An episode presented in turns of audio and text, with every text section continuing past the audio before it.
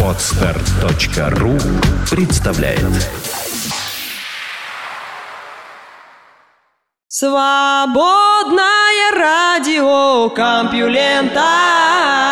В далеком тысяча девятьсот восемьдесят восьмом году издательство «Знание» опубликовало работу кандидата физико-математических наук Павла Амнуэля «Звездные корабли воображения». Ее автор, ученый и писатель, обсуждает роль научной фантастики в прогнозировании, в частности в космонавтике и астрономии, сопоставляя некоторые приемы, используемые в литературе, с методами научно-технического прогнозирования.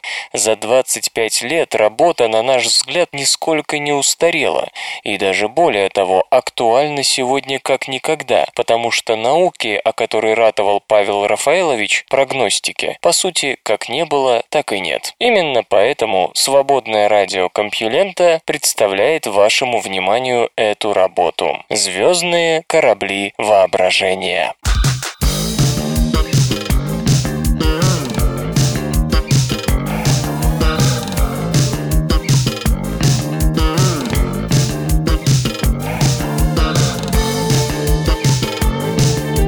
Под солнечным парусом. Прием вынесения, о котором сейчас пойдет речь, заключается в следующем. Нужно отделить от объекта одно из его главных свойств. Есть обратный ему прием, приписывающий данному объекту свойства другого объекта. Обратимся вновь к космическим кораблям. Они должны иметь двигатели, ведь это транспортное средство, и создавать условия для жизни экипажа, в сущности выполнять функции огромных скафандров. Отделив от корабля свойства создавать условия для жизни экипажа, мы получим всего лишь корабль-автомат, управляемый экипажем, который находится в комфортных условиях на Земле. Это уже не фантастика. Достаточно вспомнить советские луноходы, да и любой спутник или автоматическая межпланетная станция принимает и выполняет команды с Земли. Радиоуправляемые ракеты появились в сороковых годах прошлого века, радиоуправляемые космические аппараты несколько позднее. На страницах же научной фантастики радиоуправляемые Радиоуправляемая ракета, летящая к Луне, была впервые описана Шлосселем в рассказе «Лунный курьер» тысяча девятьсот двадцать девятого года, а двумя годами раньше в рассказе Левашова «ка вэ один» стартовала неуправляемая автоматическая ракета с кинокамерами на борту. Идеи фантастов были вполне прогностичными, хотя в данном случае на приоритет фантастики не ссылаются. В общем, это естественно. Циолковский и выдающиеся фантасты прошлого писали о полетах в космос кораблей с экипажем. Например, с Земли на Луну Жюля Верна, первые люди на Луне Герберта Уэллса, вне Земли Циолковского, прыжок в ничто Беляева и другие. Прогностическая функция фантастики вошла в конфликт с фантастикой как видом литературы. Правильными были прогнозы Левашова и Шлосселя, но ведь литературно выигрышнее конфликты с участием людей, а не автоматов. Попробуем теперь отделить от космического корабля двигатель. Космический аппарат летит к цели, а его двигатель находится на Земле. Насколько это возможно? В тысяча восемьсот девяносто шестом году французские фантасты Лефор и Графиньи опубликовали повесть «Вокруг Солнца». К сожалению, комитеты по делам изобретений и открытий не принимают к рассмотрению заявок на изобретения, сделанные на страницах научно-фантастических произведений. Будь она подана, формула изобретения Лефора и Графиньи звучала бы так: способ передвижения корабля в космическом пространстве за счет давления света, отличающийся тем, что с целью увеличения полезной массы и улучшения иных характеристик аппарата движение осуществляют давлением света, источник которого находится на Земле. Теоретически давление электромагнитного излучения было предсказано Максвеллом в тысяча восемьсот семьдесят третьем году, но первые успешные опыты Лебедева, доказавшего, что такое давление существует, были завершены лишь в тысяча восемьсот девяносто девятом. Фантасты не только предсказали реальные открытия русского физика, но и использовали это открытие. Луч света толкает космический корабль. Мощный прожектор установлен на Земле, где нет необходимости экономить граммы конструкции. Сам же корабль несет только зеркало и полезный груз. Плодотворная прогностическая идея не может не развиваться. После опытов Лебедева стало ясно, чтобы заставить двигаться космический корабль, необходимо приложить силу, которую с помощью обычного прожектора не получишь. Как разрешить это противоречия. Прожектор создает давление света на поверхность отражающего зеркала, установленного на корабле. Значит, нужно либо существенно увеличить давление света, создать совершенно новый тип прожектора, либо увеличить поверхность зеркала. Давление не изменится, но общая сила тяги возрастет. Русский фантаст Красногорский пошел по второму пути. В опубликованной в тысяча девятьсот тринадцатом году повести «По волнам эфира» он увеличил поверхность отражающего зеркала до размеров огромного паруса. Более того, автор нашел естественный прожектор, естественный двигатель, солнце. Если сделать достаточно большой парус зеркала, давление солнечных лучей позволит кораблю маневрировать и разгоняться, и даже двигаться галсами против ветра, как это делали на Земле во времена парусного флота.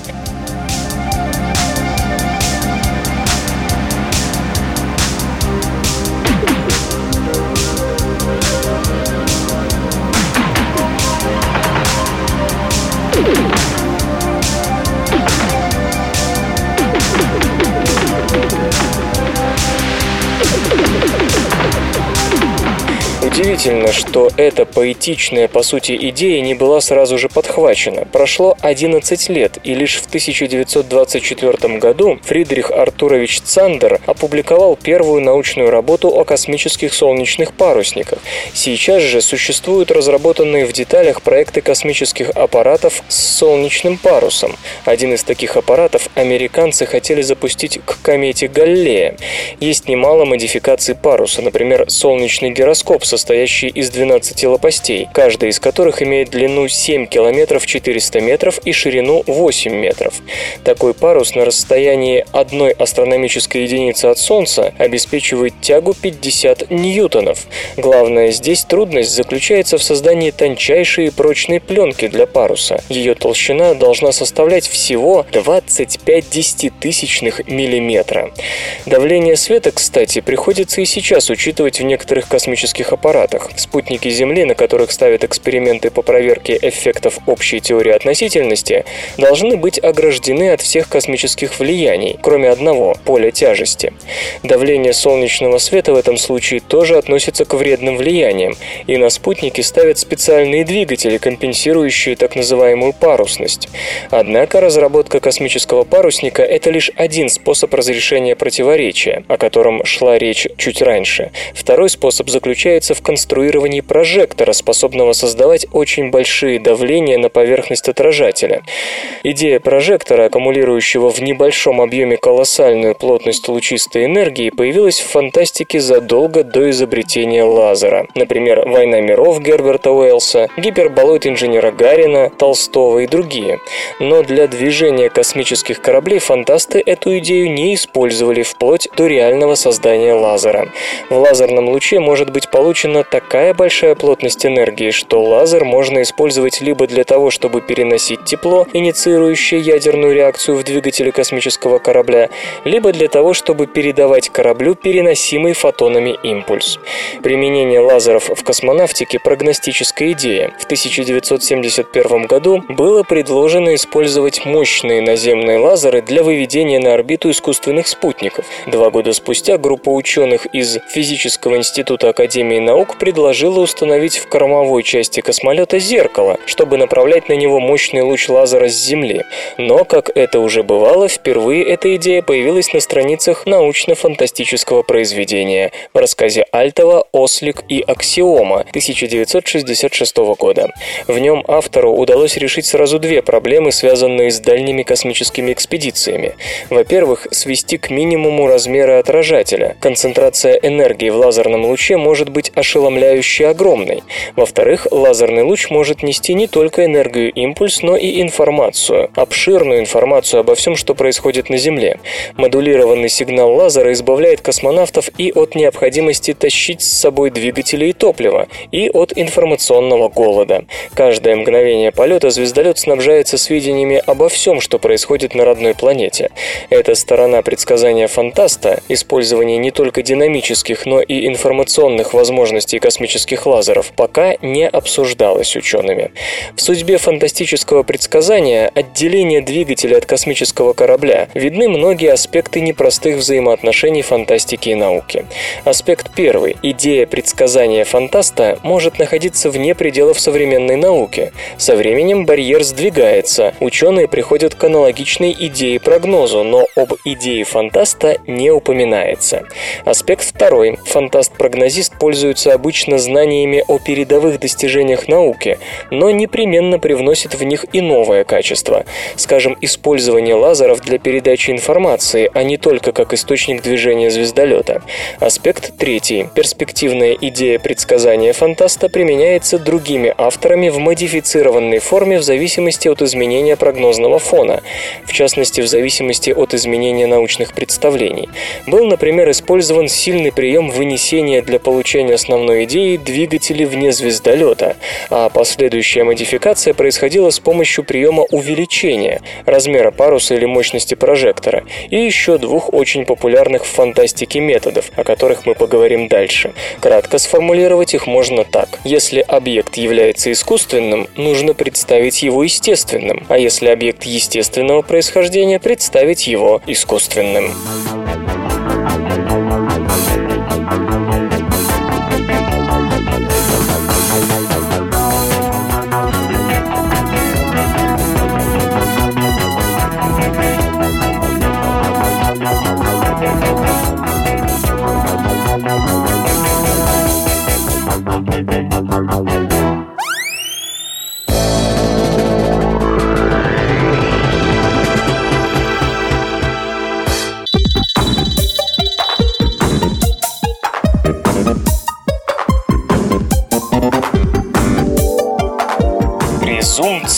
Естественности. Вспомним развитие идеи о прожекторе, установленном на Земле. Двигатель – искусственный объект. Затем оказалось, что не нужно сооружать огромный прожектор на Земле. Он существует в природе, Солнце, то бишь использованы приемы увеличения и естественности.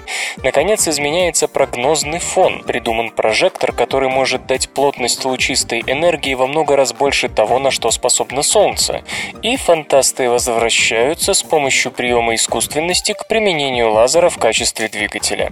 Приемы естественности и искусственности очень сильны и, к сожалению, часто используются без оглядки на то, чтобы предлагаемая идея удовлетворяла критериям внешнего оправдания и внутренней красоты.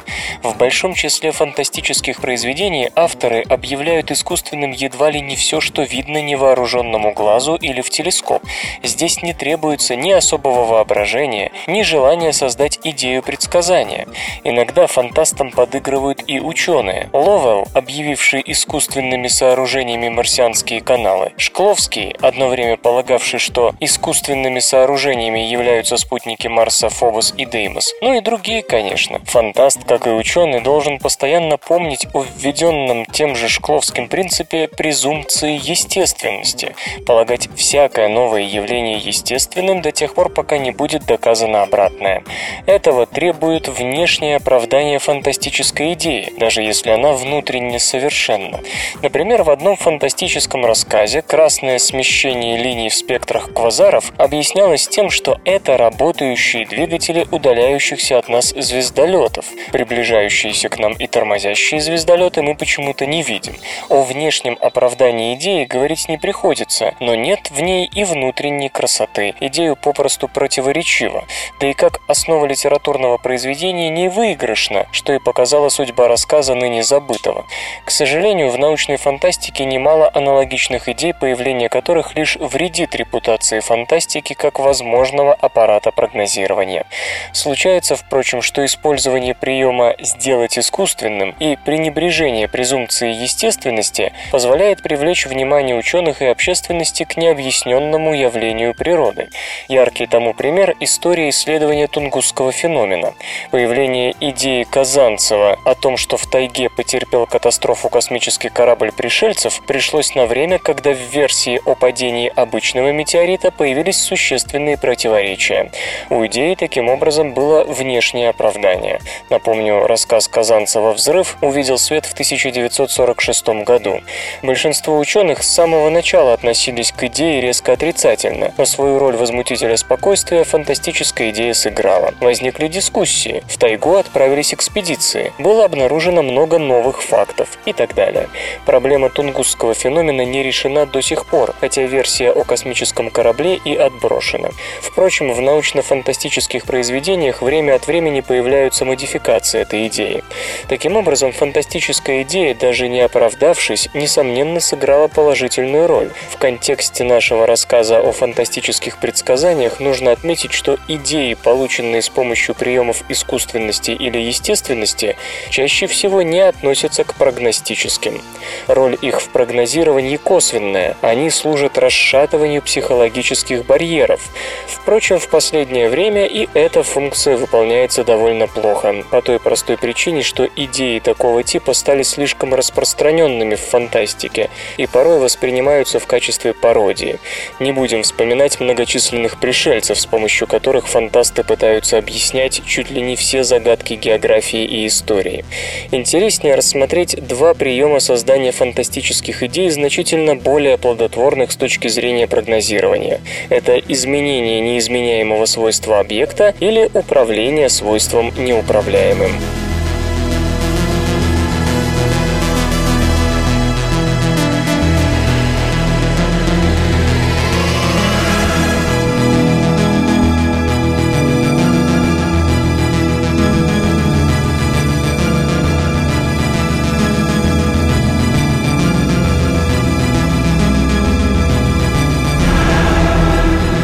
Изменить неизменяемое. Изменение неизменяемого дает нам примеры будущей астроинженерной деятельности. Несколько слов о том, насколько вообще прогностично описание астроинженерной деятельности цивилизации, в частности нашей.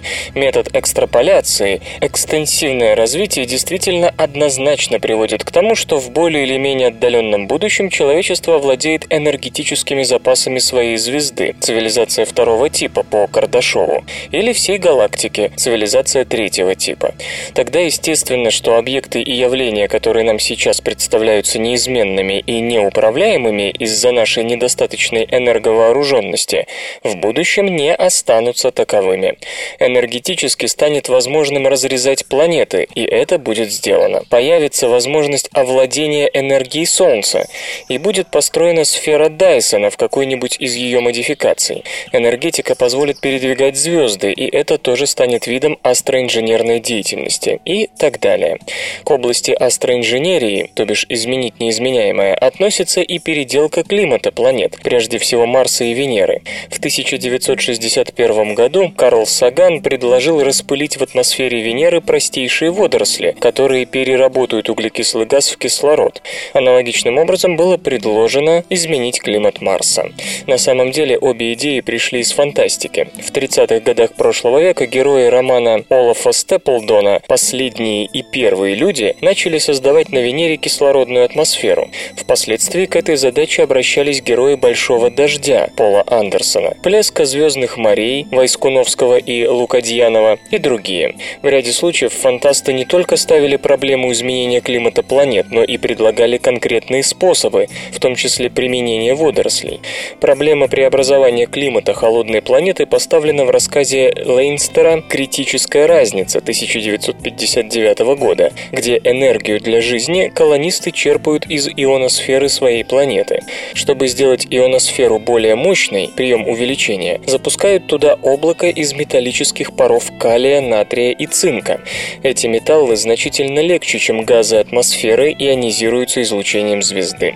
В верхних слоях атмосферы создается ограниченный район, насыщенный ионами металлов. Эффективность воздействия излучение звезды увеличивается, обеспечивает обеспечивается дополнительный приток энергии. Проверить действенность этой идеи предсказания можно и в наши дни. А родилась она, это видно из даты публикации рассказа, возможно, под влиянием эксперимента по созданию в космосе натриевого облака во время полета советской автоматической станции «Луна». Фантаст разглядел в небольшом научном эксперименте будущее решение жизненно важной энергетической проблемы.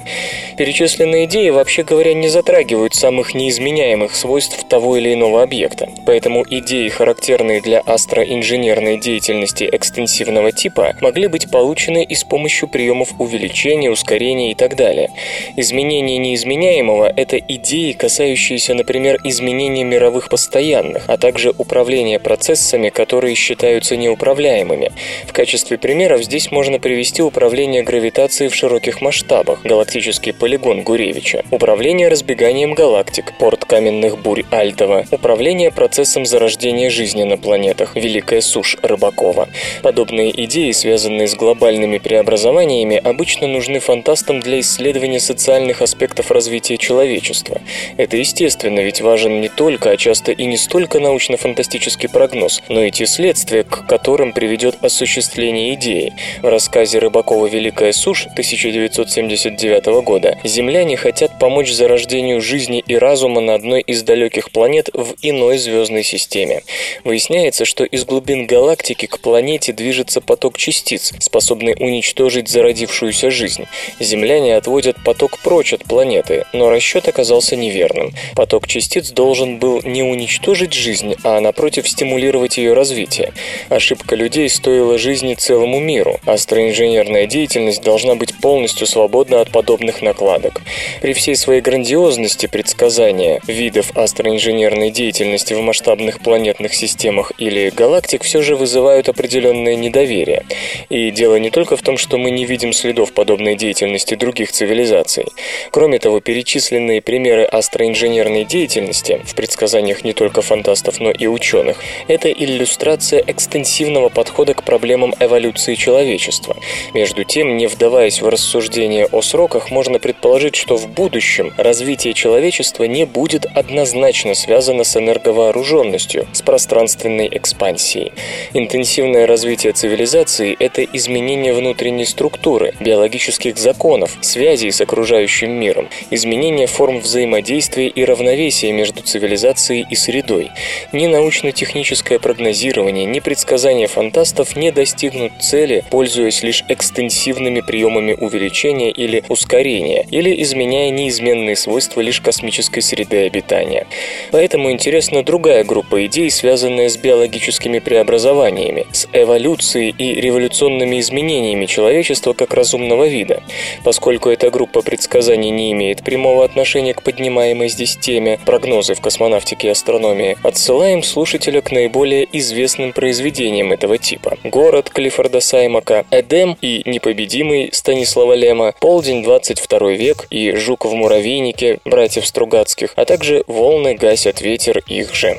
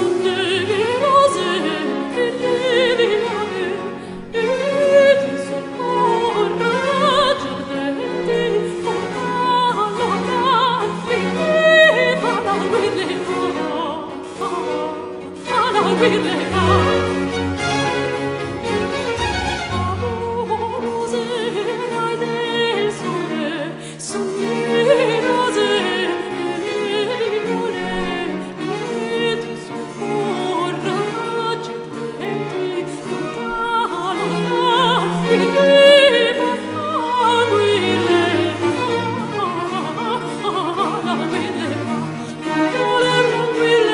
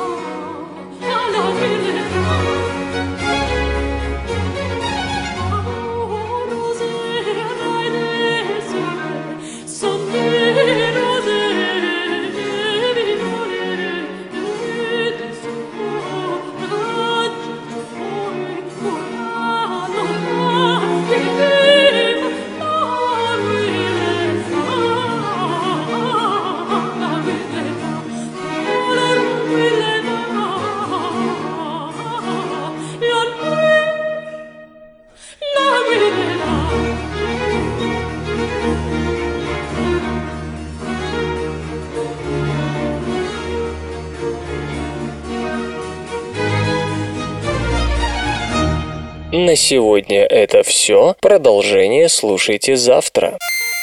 Компьюлента. Подкаст. Скачать другие выпуски подкаста вы можете на podster точка ру.